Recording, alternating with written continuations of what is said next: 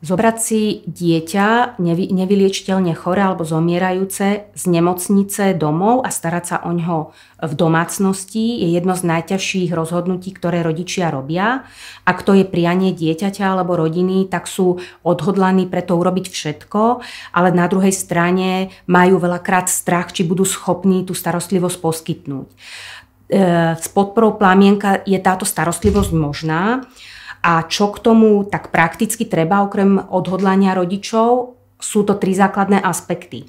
Materiálne vybavenie, kedy prinášame do rodiny rôzne lieky, prístroje, um, pomôcky a postupne do toho zacvičíme rodičov a najbližších príbuzných, ako to funguje a čo kedy dávať. S, touto, s, týmto materiálnym vybavením sa jednak cíti rodič istejší a jednak e, v podstate to zvyšuje komfort na konci života dieťaťa. Druhým aspektom je sprevádzanie počas e, starostlivosti a teda vedomie, že stále majú rodičia niekoho e, pri sebe, kto im poradí a stojí pri nich.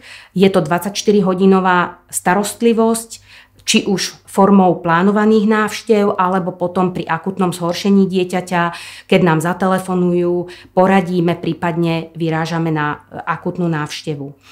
A Tretím aspektom je starostlivosť, ktorú poskytujeme nielen o dieťa, ale aj o najbližších príbuzných, čiže rodičov, súrodencov, prípadne starých rodičov. A po úmrtí dieťaťa v tejto starostlivosti pokračujeme e, s tým, že môžu prichádzať rodičia a súrodenci do smutkového centra alebo e, organizujeme stretnutia smutiacich rodín.